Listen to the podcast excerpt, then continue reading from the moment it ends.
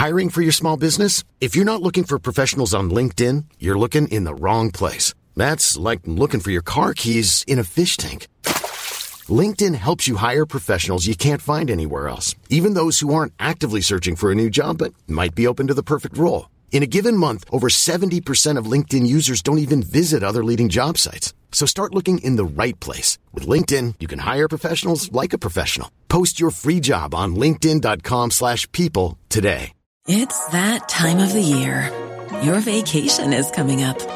You can already hear the beach waves, feel the warm breeze, relax, and think about work. You really, really want it all to work out while you're away. Monday.com gives you and the team that peace of mind. When all work is on one platform and everyone's in sync, things just flow wherever you are. Tap the banner to go to Monday.com.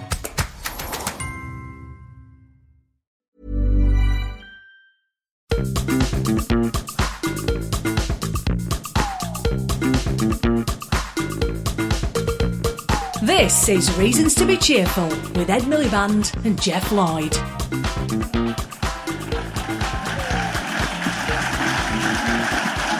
Hello.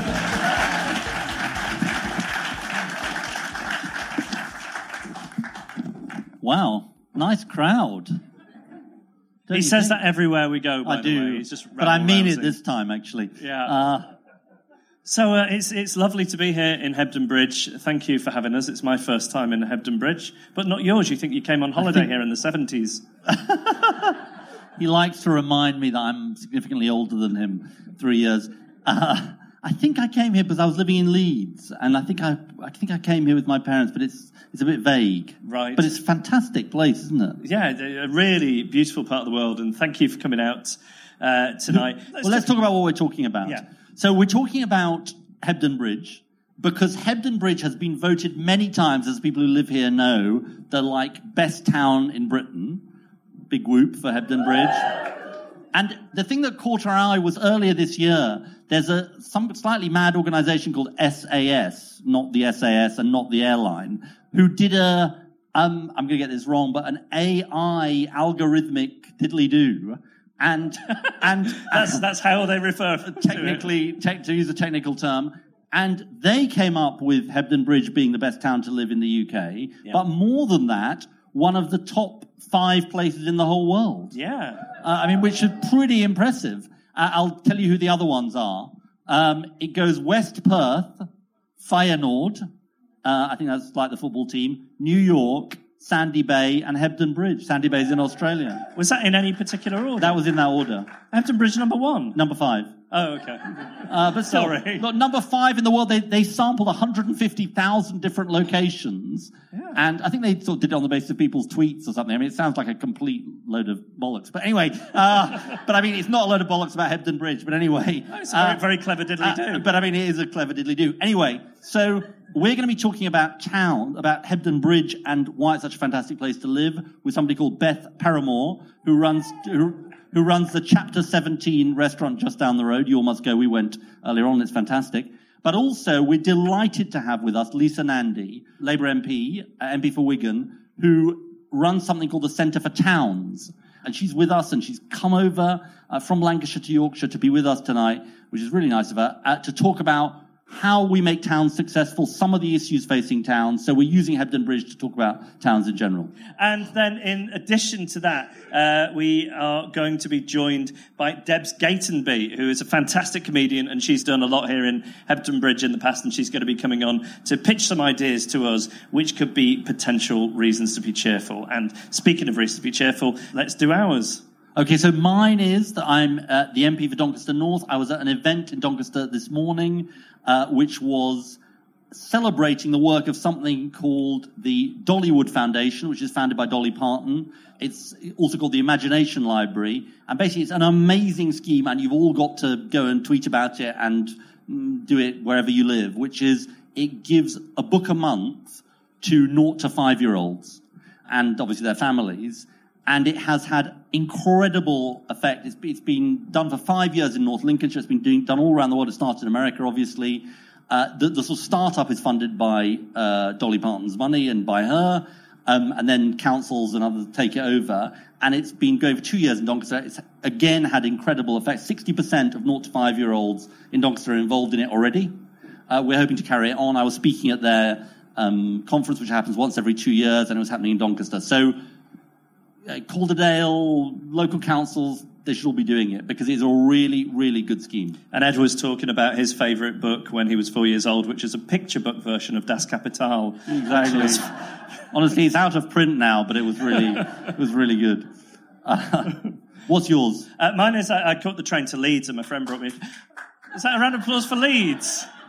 And also, it's a national, it's a nationalised train. Yeah, I know, which I was very excited about until I went to the buffet car and found out they'd run out of sandwiches after 10 minutes. It So- happened after seven minutes with Virgin, so honestly, it's sort of it really. You, Oh, here's, here's the thing, just very quickly. There was Yeah. a man on the train with no shirt on. Do you think that's acceptable or unacceptable behaviour? unacceptable. Unacceptable. Yeah, it wasn't me. Um, Is that was that your reason to be cheerful? Though? No, no, my reason to be cheerful is I then got into Leeds. Yes. And I was walking through uh, a shopping centre, and our announcer, Gail Lofthouse, who does the jingles on- the podcast, um, she was doing her BBC Radio Leeds show live from the shopping centre. Oh. It looked like a, a, a little shed, a little greenhouse in the middle of the shopping centre. So I got to go on and have a chat with her. And while we were chatting, a little old lady came banging on the window like this. And I don't know what she wanted. I think maybe we were making too much noise and she wanted us to turn it down. Really? Yeah. You didn't invite her on. No, no, I thought it could be uh, it's too much of a wild card. Yeah. But yeah, so I, I got to appear on BBC Radio Leeds this afternoon. Very in good. Ad hoc way. So those are our reasons to be cheerful. Right. So, um, ladies and gentlemen, will you welcome Beth Paramore and Lisa Nandy to the stage? So, Beth, Beth has hot-footed it from uh, chapter 17, uh, and is going to be hot-footing it back. So we're incredibly grateful to you for coming. Thank you. Um, you've lived in Heb- Hebden Bridge since you were about seven, is that right? Yeah, seven years old. Yeah. Tell us a little bit, and I think lots it will resonate with lots of the audience, but also for the audience at home. Tell us a bit about why Hebden Bridge is the sort of best town in Britain according to the diddly do algorithmic thingy, and you know top five in the world. There's, I think there's quite a few reasons that kind of all add up to make it this really special place to live. Um, it's one of the most welcoming towns I've ever been in or lived in or anything. And like everyone's welcome, no matter, you know, anything, everyone's welcome. It's also beautiful, which helps, you Yeah. know, being nestled in the valley and everything. Definitely. You've got the canal, people who like walking and cycling. You've got all the history, you know, with kind of Sylvia Plath being buried up in Heptonstall and everything. Um, and then you've got so many independent businesses, which I think is one of Hebden's strong points. You haven't got barely any chains. You've got the co-op and one stop. Geoff was very disappointed there wasn't a Costa Coffee just to grass him up slightly. There's one. There's a Costa coffee machine in the co-op, and it's caused a lot of drama. a lot of drama. um, but yeah, most of the shops you see when you're walking up and down the street are local businesses, and you'll know the person who owns it from. You know, they'll be your parents' friend or your friend from school. So everyone kind of has an incentive to go out and support smaller businesses and you know spend the money locally and back into the local economy and everything. So I think that's one of the reasons that Hebden Bridge is such an important and little special little town. Um, yeah. But it, it wasn't always like this, was it? Because it's a former mill town. Yeah. and it sort of developed this sort of artistic, LGBT friendly, Yeah. independent sort of vibe over time, didn't Yeah, it? that's right. Yeah. I mean, when I moved here, I think it was just becoming kind of the town that it is now. It, um, my mum always says that Todmorden, that's the town along, is kind of how Hebden Bridge was. Yeah, I live in Todmorden now as well. Um, Beth actually lives in Todmorden, Yes, don't you? I do, but I still love Hebden Bridge. um, but yeah, Hebden Bridge is kind of how Todmorden is. Todmorden now is how Hebden Bridge was about 20 years ago. It's kind of, there's a couple of little kind of nice, you know, cafes and restaurants and stuff. Um, but in the last 10, 10 years or so, I think Hebden Bridge has really shot off. Um, and it's, you know, with all, topping all these lists of the best places to live in. Which is driving up house prices and it's exactly, problematic. Which is why I moved to Todmorden. Yeah. you know, And, But and, and just one other thing, because you were saying earlier that there's also an incredible community spirit here, that when the floods happened Yeah. in 2015, it was an extraordinary... Definitely, yeah. That was one of the moments I was most proud of being from Hebden Bridge, I think. The floods completely destroyed not just Hebden Bridge, but the other towns on the bottom of the valley as well. Um, but my partner, Jack, he used to be a chef at the Stubbing Wharf, which is a pub just down the road. And obviously it was Boxing Day, so all the cafes and restaurants had extra stock, um, you know, to kind of be ready for the Christmas season. And we all woke up on Boxing Day and the heavens had opened and everything, all the river levels had shot through the roof and everyone was panicking. And the Stubbing, which was Jack's pub, had um, completely flooded. It had the the downside of being between the canal and the river, so it had kind of you know a bathtub effect there. And um, so he couldn't go to work. But we all, everyone I knew was like, when are you going to Hebden to help? You know, we all kind of grabbed our shovels and our, you know, dustpan and brushes that wouldn't be any use at all, but you know, we thought we'd bring them anyway. And um, we came into Hebden Bridge on the Boxing Day, and the streets were packed. Like the people who were like running the kind of actual clearing up were like, "There's nothing really to do," you know. There's too many people here. Um, we all went into the Picture House, which is another great thing about Hebden Bridge, one of the last council-run cinemas in the UK. Um, was just down the road. Yeah. Let's hear it for the picture house. Um, but all, all their electricity had gone, so we all were wearing head torches and um, like scooping up this kind of river muck from the bottom of the cinema. But everyone was there and everyone was helping, and it kind of shows. And the fact that Hebden's recovered so well, I think, as well, in the last two years or so, shows what a great town we are and what a great community we have. Very special. And, and, Lisa, you were quick to point out before we came on that Hebden Bridge is is not the typical town experience. It's about as atypical a town as we could have found. Yeah, I mean, we, we, we set up the Centre for Towns um, a couple of years ago. It was after the Brexit referendum. We got really fed up with being told that our towns, um, where we live, um, particularly those towns that voted to leave, were somehow wastelands that were left behind, where they had nothing going for them, and where people just, you know, couldn't have understood the, the answer to the question about whether to leave the EU or not. And we thought, hang on a minute, these places, these are our homes, they have loads going for them, and there are a lot of people in them who've been trying to say something for a very long time. So we set up Centre for Towns and we started producing huge amounts of data about towns. And I can confirm to you that Hebden Bridge is one of the least typical towns in the UK. So well done, Ed and Jeff, for bringing us here to talk about towns. But actually, there's something in what Beth said that's really important about, that is typical uh, uh about Hebden Bridge, which is this that it has its own unique identity like many other towns in the UK. It has its own unique assets. And the thing that came through so strongly from what you were telling me and what I've known from, you know, spending lots of time here mm. over the last few years with close friends of mine who are at the back, one of them, Josh, bouncing a baby who's only a few weeks old, Aww. is um, the community is incredibly engaged and very strong. And that flood story really illustrates it. And also that this is a place that has a very strong sense of identity that it's been able to reflect in the high street, in the businesses, in the way it goes about its business. And that's something actually that towns across this country are crying out for because they know better than anybody else what the solutions are. Bury knows better than Whitehall what the solutions are for Bury and they know better than Manchester as well. And so moving that power away from centralised decision making and down to town level so that people can actually drive the decisions um, that affect their lives is absolutely essential. There's a reason why Take Back Control really caught the public mood in towns across Britain during the referendum. It wasn't because suddenly 52% of this country had become little Englanders. It's simply not true. You can see that in the collapse of UKIP ever since. But the truth is that Take Back Control really resonated with this sense of disempowerment, this sense that quite often national government is getting in the way of what towns want to see delivered in their own local areas. And that, that's the importance, I think, of the conversation that we're having here today. Because until relatively recently, I never heard this discussed at national level. I mean, I don't know about you, Ed, but I used to get off the train in Westminster on a Monday and feel like I was stepping into a completely different world from Wigan, where my home is, and feel like that again when I stepped off the train on a Wednesday night in Wigan. That cannot be right.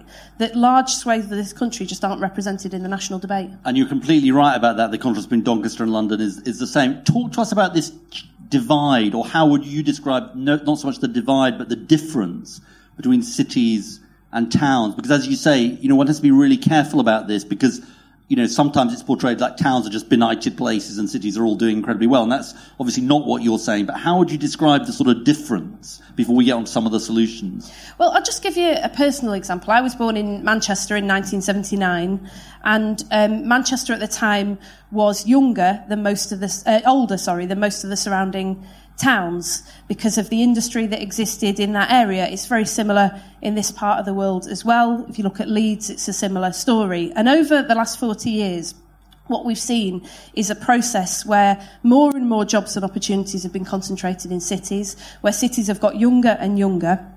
But as a consequence, towns have aged as those jobs and opportunities have been lost.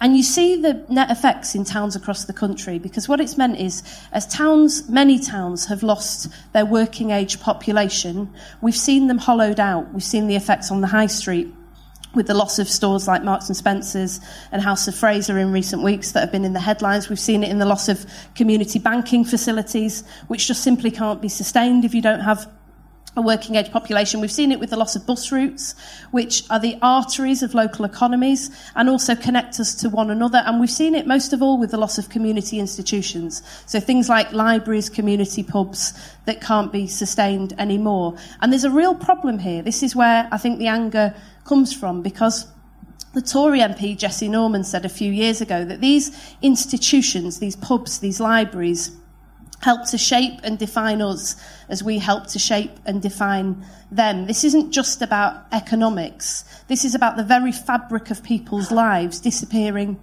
before their eyes over recent decades. And it's that that accounts for the anger that's expressed towards people like us, actually, uh, you know, towards politicians who just don't seem to understand and get it, and at worst are actually actively making decisions that are destroying that. Cities are younger, more cosmopolitan, uh, if you look at the number of uh, sort of ethnic minorities in cities, much higher than in than in towns. Is there any other things that mark out towns as compared to cities? Well, our co-founder at the Centre for Towns, the academic Will Jennings, wrote a paper about this called Two Englands that he argues, rightly in my view, was exposed by Brexit. Brexit was the symptom and not the cause of this divide. And what he found really was that you've got two groups of people whose lived experiences over recent decades has been very, very different. People in cities tend to feel very optimistic about the future, people in towns tend to feel very pessimistic, and that's replicated in the view of politics as well. There's a huge divide in um, between the social liberals that tend to exist in cities and the social conservatives that tend to exist in towns. And this is a problem for the country because obviously, if you've got two groups of people living very polarised lives only a few miles apart from one another, then we've got a problem. But it's also, rightly, I think, now becoming a problem for politicians because the truth is that the next election isn't going to be won or lost in Manchester or London it's going to be won or lost in places like Bolton, in places like Nuneaton, actually in places like this. And that has prompted a renewed focus on towns, perhaps for the first time in my lifetime, that I think is really refreshing. Whoever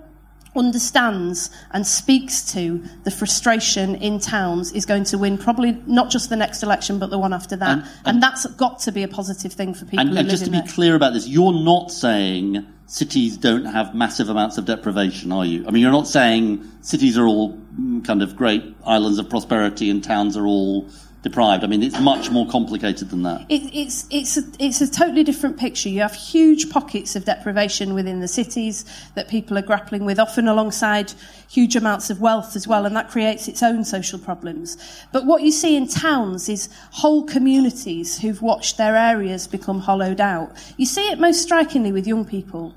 When I talk to young people in uh, my area and in the towns on the outskirts of Greater Manchester, those who could leave have gone off to university and then they've gone on to find jobs elsewhere, usually in Manchester or in London or in other major cities.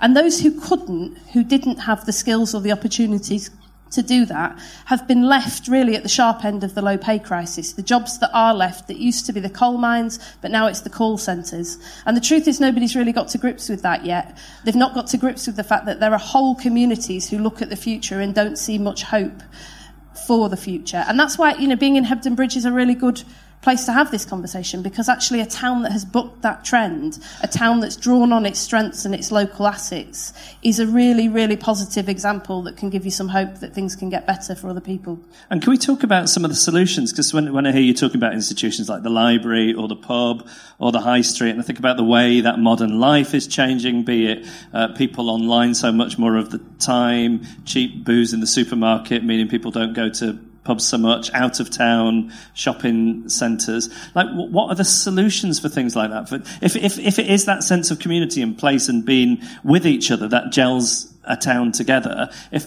how, how you can't turn back the clock in a certain sense. What are the sort of forward-looking solutions? So you've got to you've got to get the spending power back into many of the towns around the country, particularly post-industrial towns, seaside towns, areas where those primary industries have been lost. And there are lots of examples around the country of where they're doing this really successfully. So over in Bury, Rishi Shori, a really forward looking, dynamic council leader has started exploring using the power of energy, for example, to start rebuilding those municipal assets. They're doing the same thing actually in the northeast of Scotland, where they've lost huge amounts of jobs in the North Sea, but they're starting to diversify and use the skills that they've got to build wind technology, not just build it, but actually to make themselves a research hub to to drive those clean jobs in the future. Paisley is another example where they use their culture bid in order to kickstart regeneration and they're now rebuilding the high street off the back of it. But the point is this that there is no one size fits all. Actually, if you look at Doncaster, you look at Wigan, you look at Hebden Bridge, the skills, the aspirations, the strengths, the history, the identity is very, very different.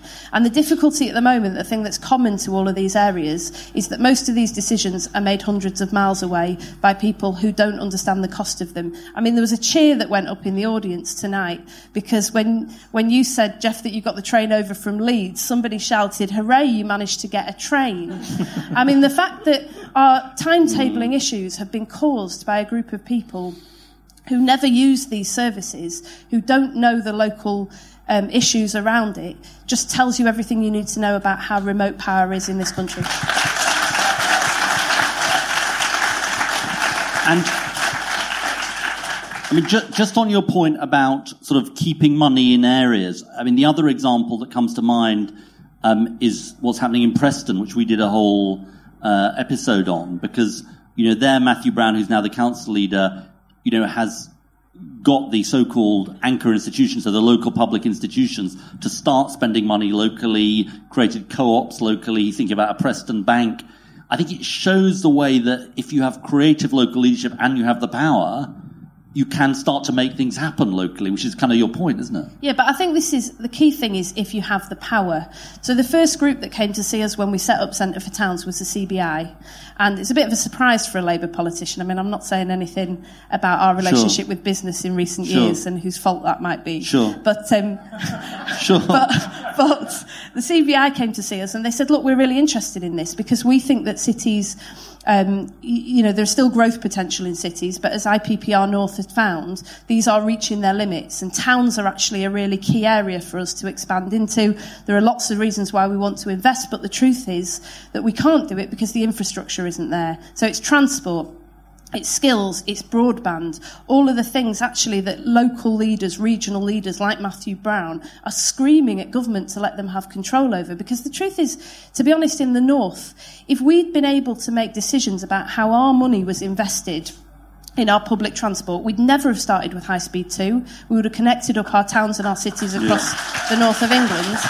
And we would have invested in buses. We never ever talk That's about buses in right. Westminster, but we've lost 8% of our bus network. So we've got much bigger issue. I mean, despite the, despite the point but about we trains. don't talk about why. So- yeah, sorry, I mean, I was going to say, I mean, trains are really important, and uh, and the the whole Northern Rail thing is a complete fiasco. But it is true that if I think about my constituents and probably your constituents, they're much more likely to use buses than they are to use trains. Absolutely right. I mean, there are just there aren't train stations in large swathes of the country. So, you know, before I came here, we were talking. I was talking to a friend about Elland, where the, I think the council is trying to use um, uh, the establishment of a train station to try to connect to to kickstart regeneration there, which is a really fascinating example because because many of our towns are brilliantly located for the economy, but actually that's an asset that has been completely underutilised because national policymakers, frankly, national policymakers live in cities, and so they're completely blind to what's happening outside. They're likely to be on the trains, which is why we talk about them, but they're not likely to be on the buses. Ju- Just talk about one other aspect of this, which uh, intrigues me, which is there's this I, um, phrase called the foundational economy, which sounds like a sort of slightly kind of technical phrase. Is what Rachel Reeves calls the everyday economy, and the and the basic point about this is we focus a lot, or, or national government focuses a lot on shiny high tech jobs and all of that. But they don't focus on the jobs that like 85% or 90% of people do, particularly in towns around services in social care, supermarkets, working for the local council, all that. And that's kind of an important part of your argument, isn't it? I think it's I think it's really essential actually that we talk a lot about the jobs that there'll be in the future and we talk about the jobs that there were in the past, but we don't very seldom do we actually talk about the jobs that people are doing now. But I would caution a bit too against this sort of idea that what we should do is just take what is and make it slightly better. I mean, I'll just give you one very quick example. The importance of arts and culture to communities Definitely. across this country, I think, has been completely Definitely. overlooked and misunderstood in recent years. And my colleague John Mann did a piece of work recently where he found that the Arts Council spends £8 in Islington for every £1 that they spend across all the former coalfield communities across Britain. And this is really problematic. Why? One, because it's about the economy, because actually in those creative industries, we ought to have the opportunity to create those jobs. We've seen the stunning success of Media City being moved up to Salford, and many people in Hebden Bridge actually work there on a daily basis and have benefited from that. But also because this is our arts and culture, and we ought to see our local and regional identities reflected in the national conversation. Definitely. Too good, Judy. Where do you want to take this work next? Um, well, we think there's a moment, really, where suddenly national politics is looking at towns for the first time. And um, where we want to take it, I suppose, is to a country that has much more power, that feels much more empowered and self confident, that where people are able to drive decisions um, that affect their lives rather than having them handed to them. And, you know, some people have said to us, is this an anti cities agenda? It absolutely isn't. You know, there are. There, like we started by saying, there are huge pockets of deprivation in cities Yeah. that need to be dealt with and addressed. And actually, you know, this, we've got these amazing cities in Britain that have huge amounts going for them as well. But the truth is that if you have an economic model that only looks at city growth as the engine of growth, then those trickle down effects just aren't felt by surrounding areas. We've learnt that over the last 30 years. People have been trying to tell us for a very long time, and we've got to start listening. And it becomes an issue for the whole country because if you try to concentrate your economy in particular geographical areas and you don't look at the skills and the assets of the whole country, then you find that you can't succeed. That's been the story of the last 20 years in Britain, and we think it's a moment where this could potentially change.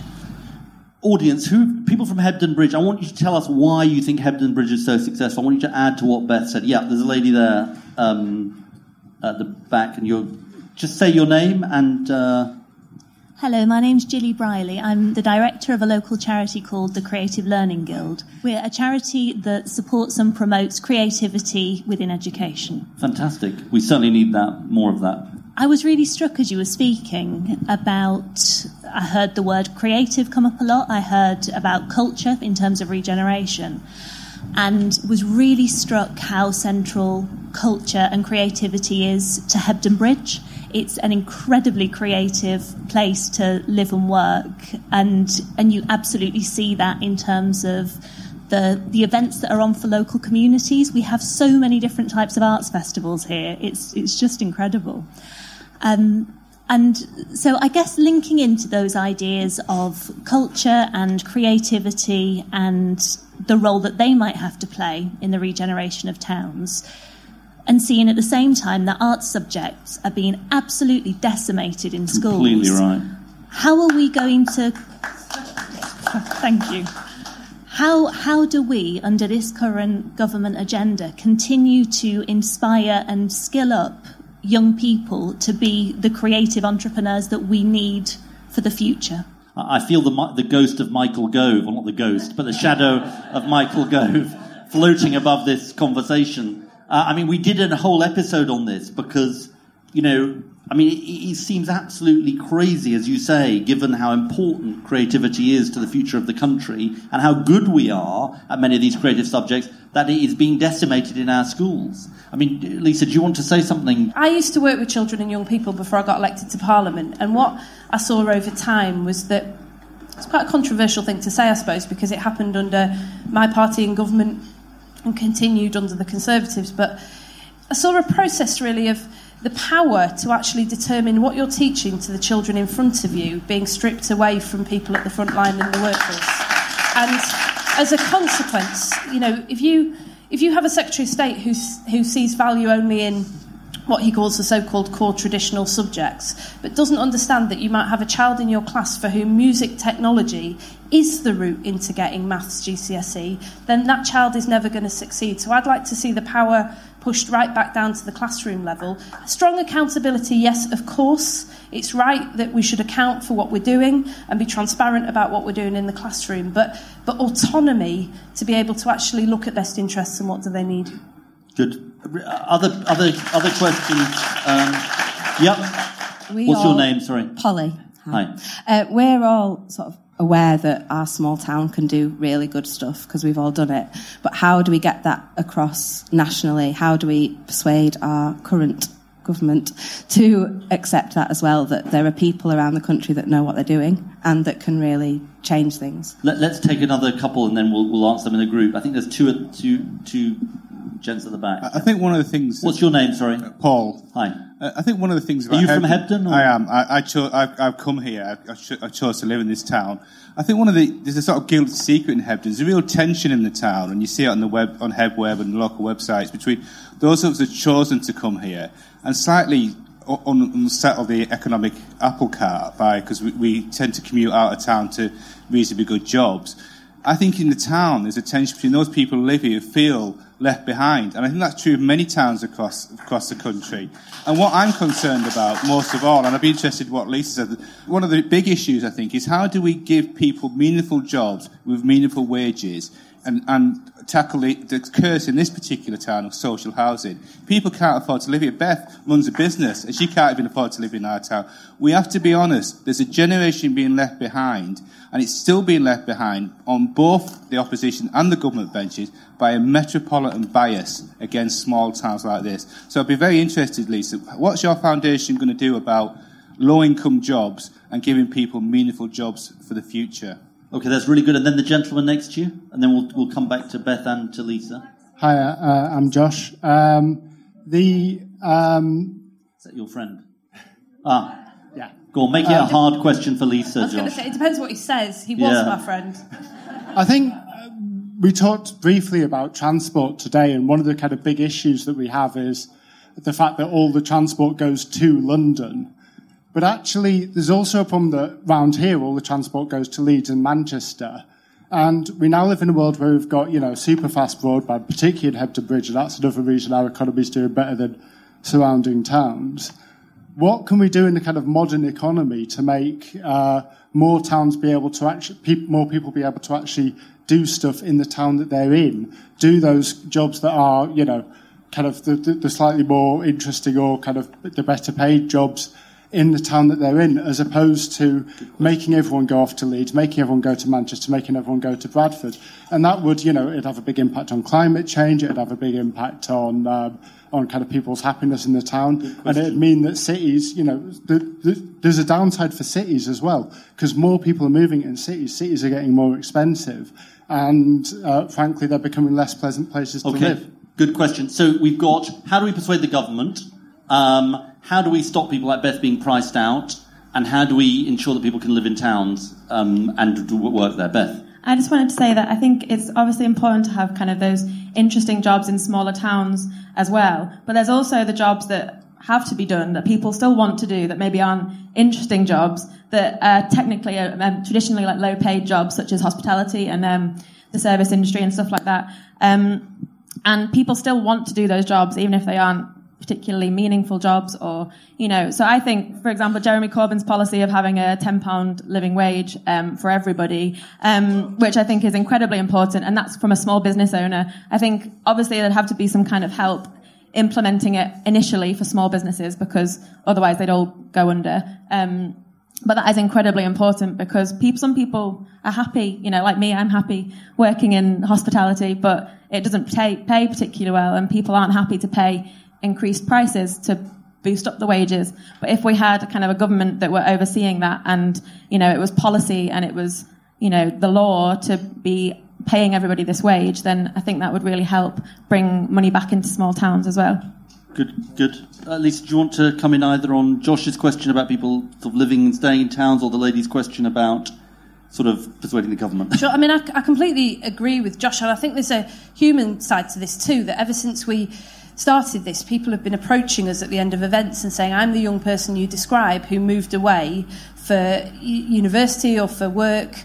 You know, I've got a great job. I really, I really appreciate the opportunity that I've had. But there was one guy who said to us a few months ago that my story of the last 20 years has been the search to go home. I've had children, my mum's getting older, I want to be closer to home. And actually, there are families whose lives have been ripped apart by this blindness that we've got to what's going on in large swathes of the country that needs to be addressed. How do you address it? Well, I think this is really difficult. You said, what's the foundation going to do? I should point out that the Centre for Towns, which we set up last year, is currently being run out of Ian's shed in Bolton. And it's not a David Cameron style shed, it is an actual shed that he put up himself. So you can make of that what you will.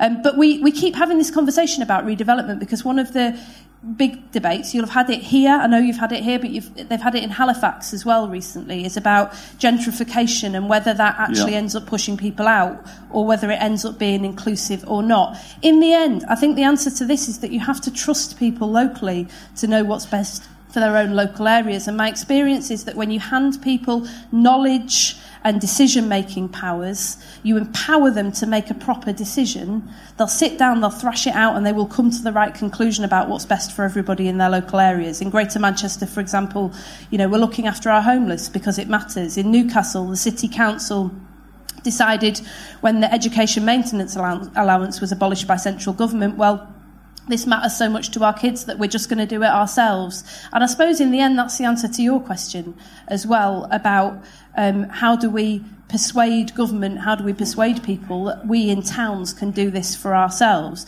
The truth is that, you know, my party, Labour, we might not have been in power nationally for eight years, but we are in power in almost every major town and city around this country, and we have councillors in almost every community, and we can show the difference that we make when we get together with the local community, hand the powers that we have to that community, and help us to make better decisions.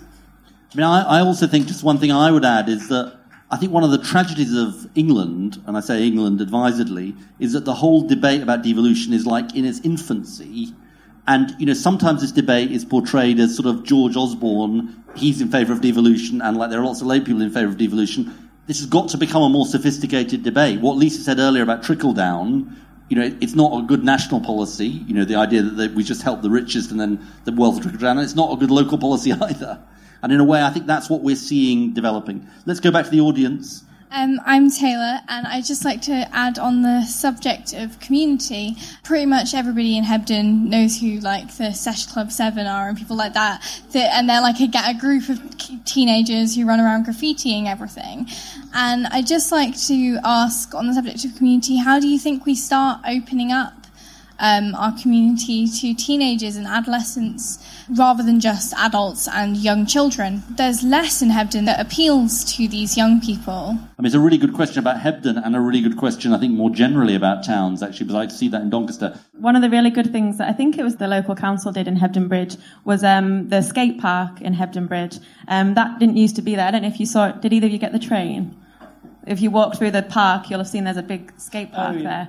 Um, and that, when that was introduced, I must have been about 15, 14 maybe. Um, I remember that was a huge thing, and we used to have this fair that was run every summer called Fair for Youth, which was um, young people involved in kind of setting it up and um, running it, and there was loads of kind of acts on and stuff like that, um, which is sadly not run anymore. Um, but I think things like that, where you put the kind of organisation um, and the you know the responsibility for organising events into the hands of young people, it's not just kind of you know boring little things you're giving to young people to do, or you know, it's something that's actually going to create something and make something.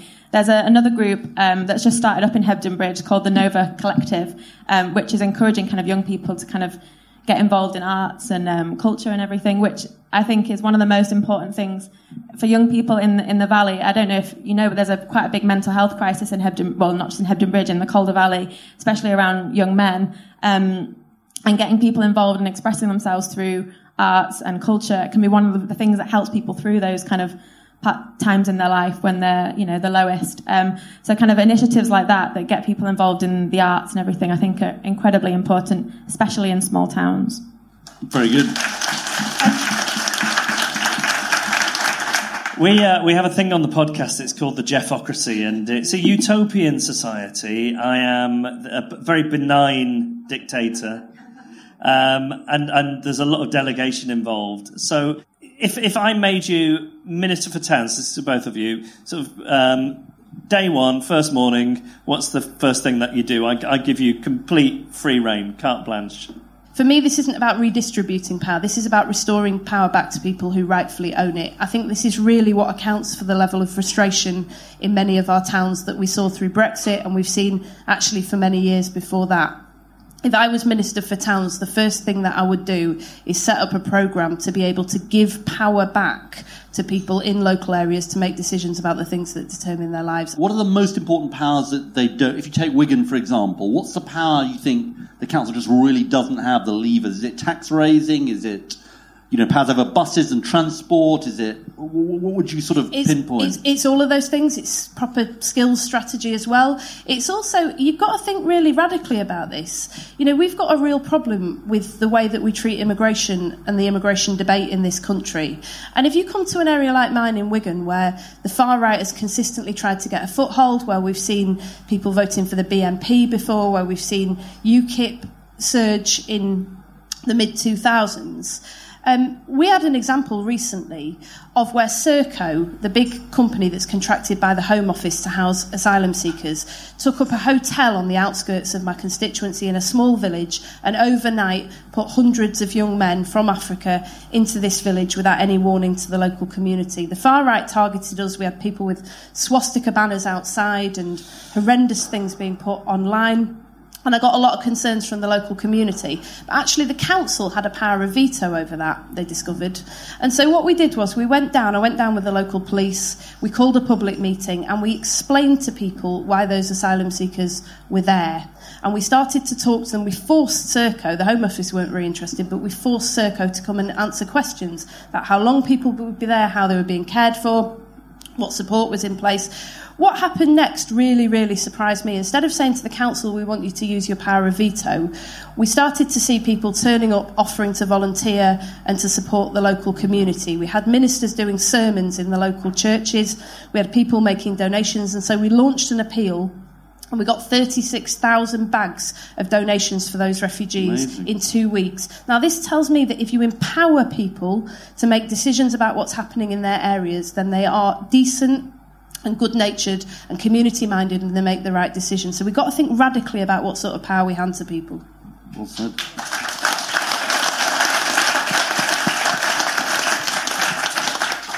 The, the biggest thing that would help small town, I mean, I guess people in general across the country, is things either like a living wage or universal basic income, I think, is a really interesting idea. Um, if people had, they knew that they had an income coming in every month, it would give them the kind of freedom to explore other things that they're interested in, maybe set up a business, maybe, you know, and that, those kind of small businesses are what make small town, I know I'm biased because I run a small business, but small businesses are what make kind of towns thrive, I think, and, you know, people spend it back into the local economy and everything. So I think things like that would be really important. Do they get the job? Yeah. It's a job share. It's a job share. Yeah. Uh, ladies and gentlemen, can we thank Beth Paramore and Lisa Nandy for a brilliant discussion. Reasons to be Cheerful, a podcast about ideas with Ed Miliband and Geoff Lloyd. It's that time of the year. Your vacation is coming up.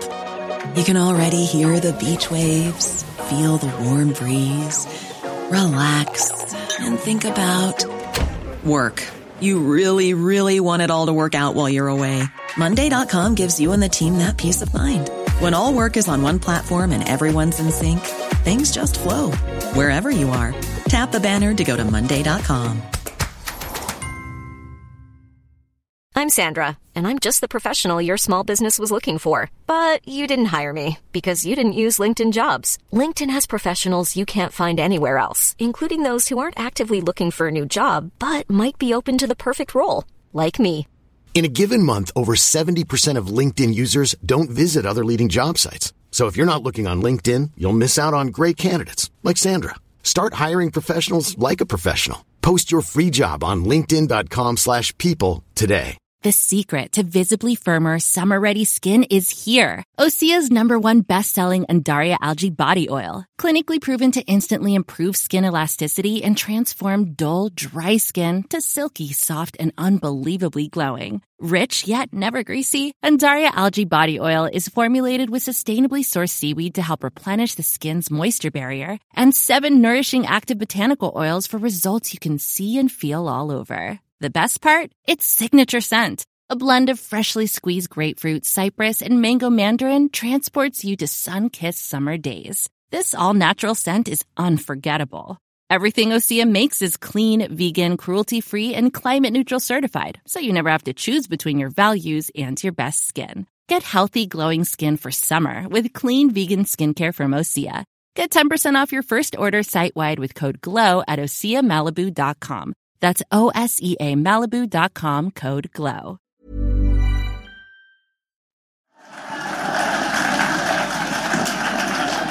Will you please welcome to the stage to pitch some ideas which could be potential reasons to be cheerful? It's Debs Gatenby.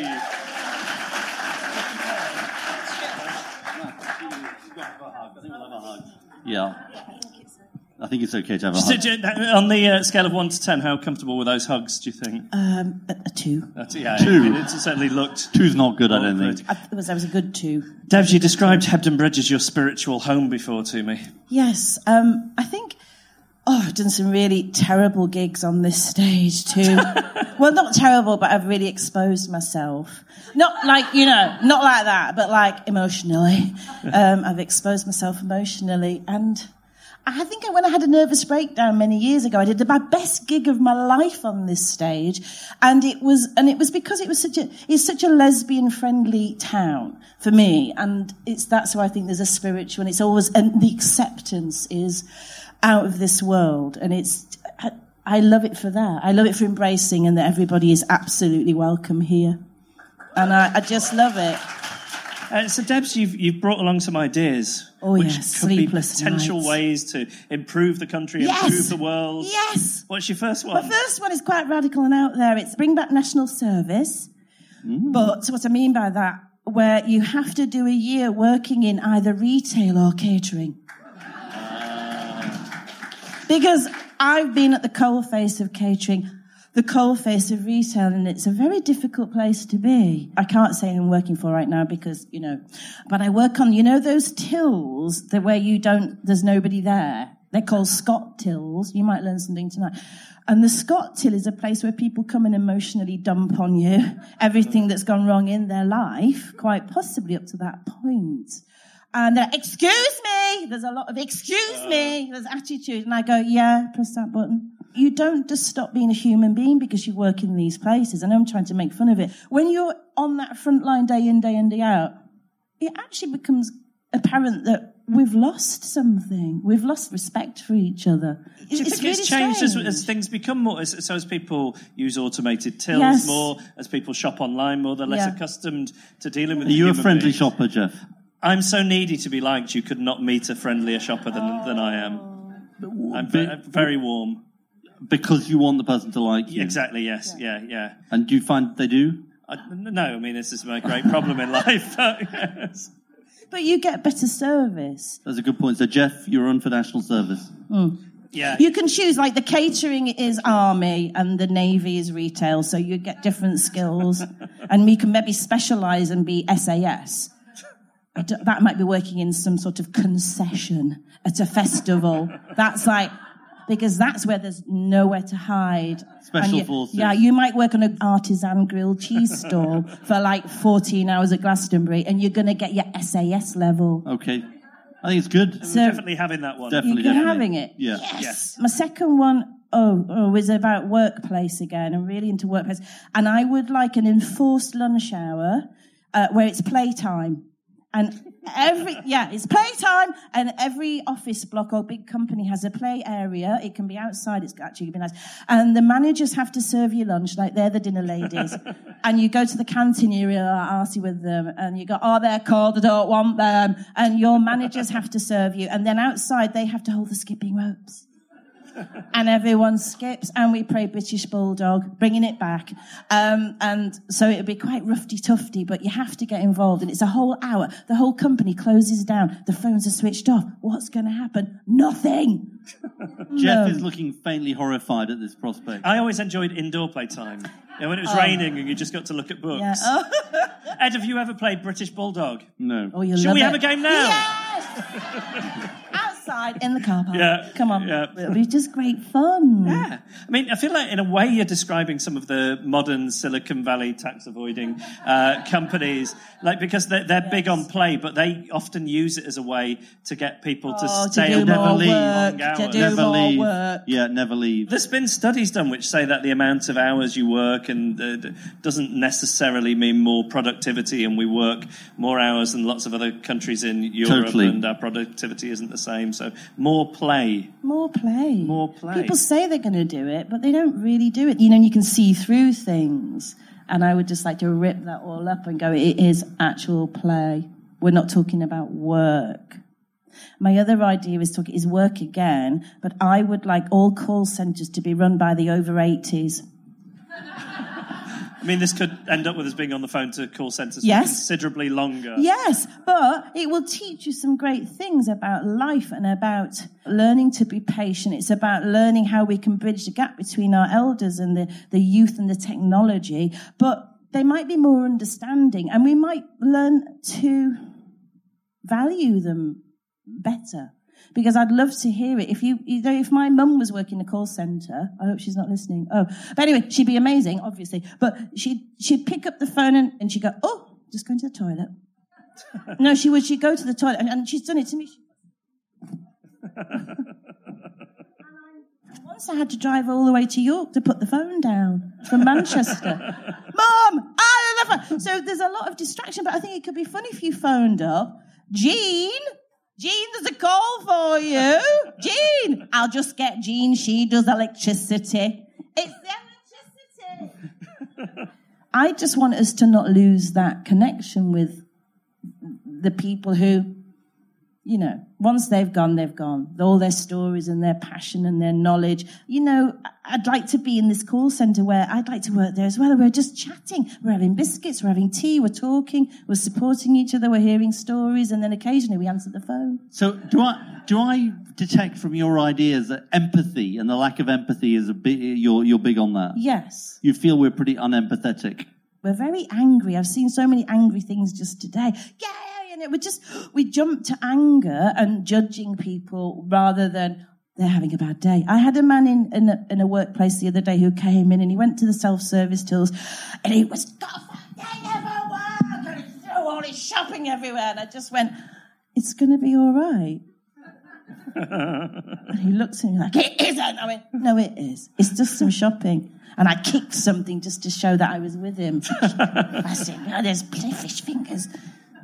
And then he went out looking really confused because I, I'd given him love rather than, oh, you, I'm calling security. No, no, no, no, no. I just went, oh my God, he's in pain. He's in a very dark place.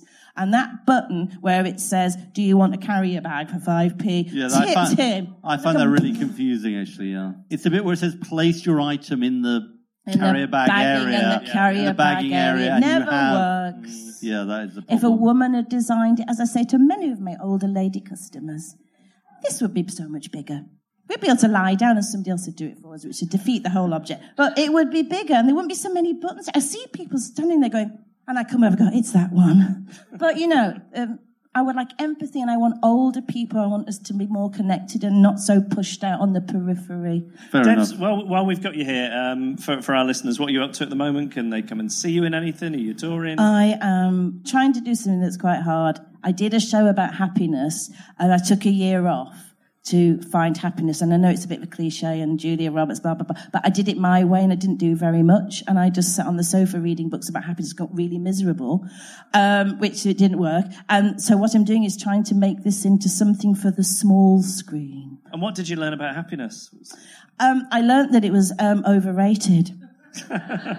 Sometimes it's just in a nap or it's a moment, but I've given up searching for some big thing because I think it's in the, all the tiny moments that build up to actually sitting right here with you two. How do these things, where do things come from? So I'm, I'm interested in all the moments that lead up to somewhere where we are right now. That's happiness to me.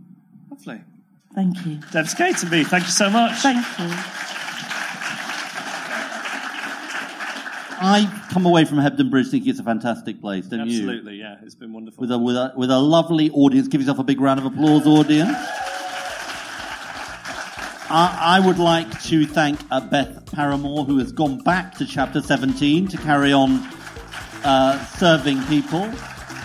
Uh, I'd like to thank uh, Lisa Nandy uh, for doing a great job.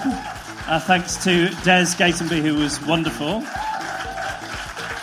And Emma Caution produced our podcast with backup and research from Alex Feisbrice and Lindsay Todd. Gail Lofthouse is our announcer. James Deacon made our ident. Ed Seed composed the music. The artwork was provided by Emily Power, and that's she's the t-shirts as well. Yeah, Ed really likes saying Emily Power's name. I do, I do. Emily Power. Yeah, um, and and that's it. We're done. Yeah. So, uh, I think I think one thing we should do, I mean, what makes Hebden Bridge is festivals like this and the people here, but I think we should thank the Hebden Bridge Arts Festival for having invited us and for putting on a great yeah, show. we've been very well looked after. So he's been Ed Miliband. And he's been Geoff Lloyd. And these have been Reasons to be cheerful. Thank, you very much.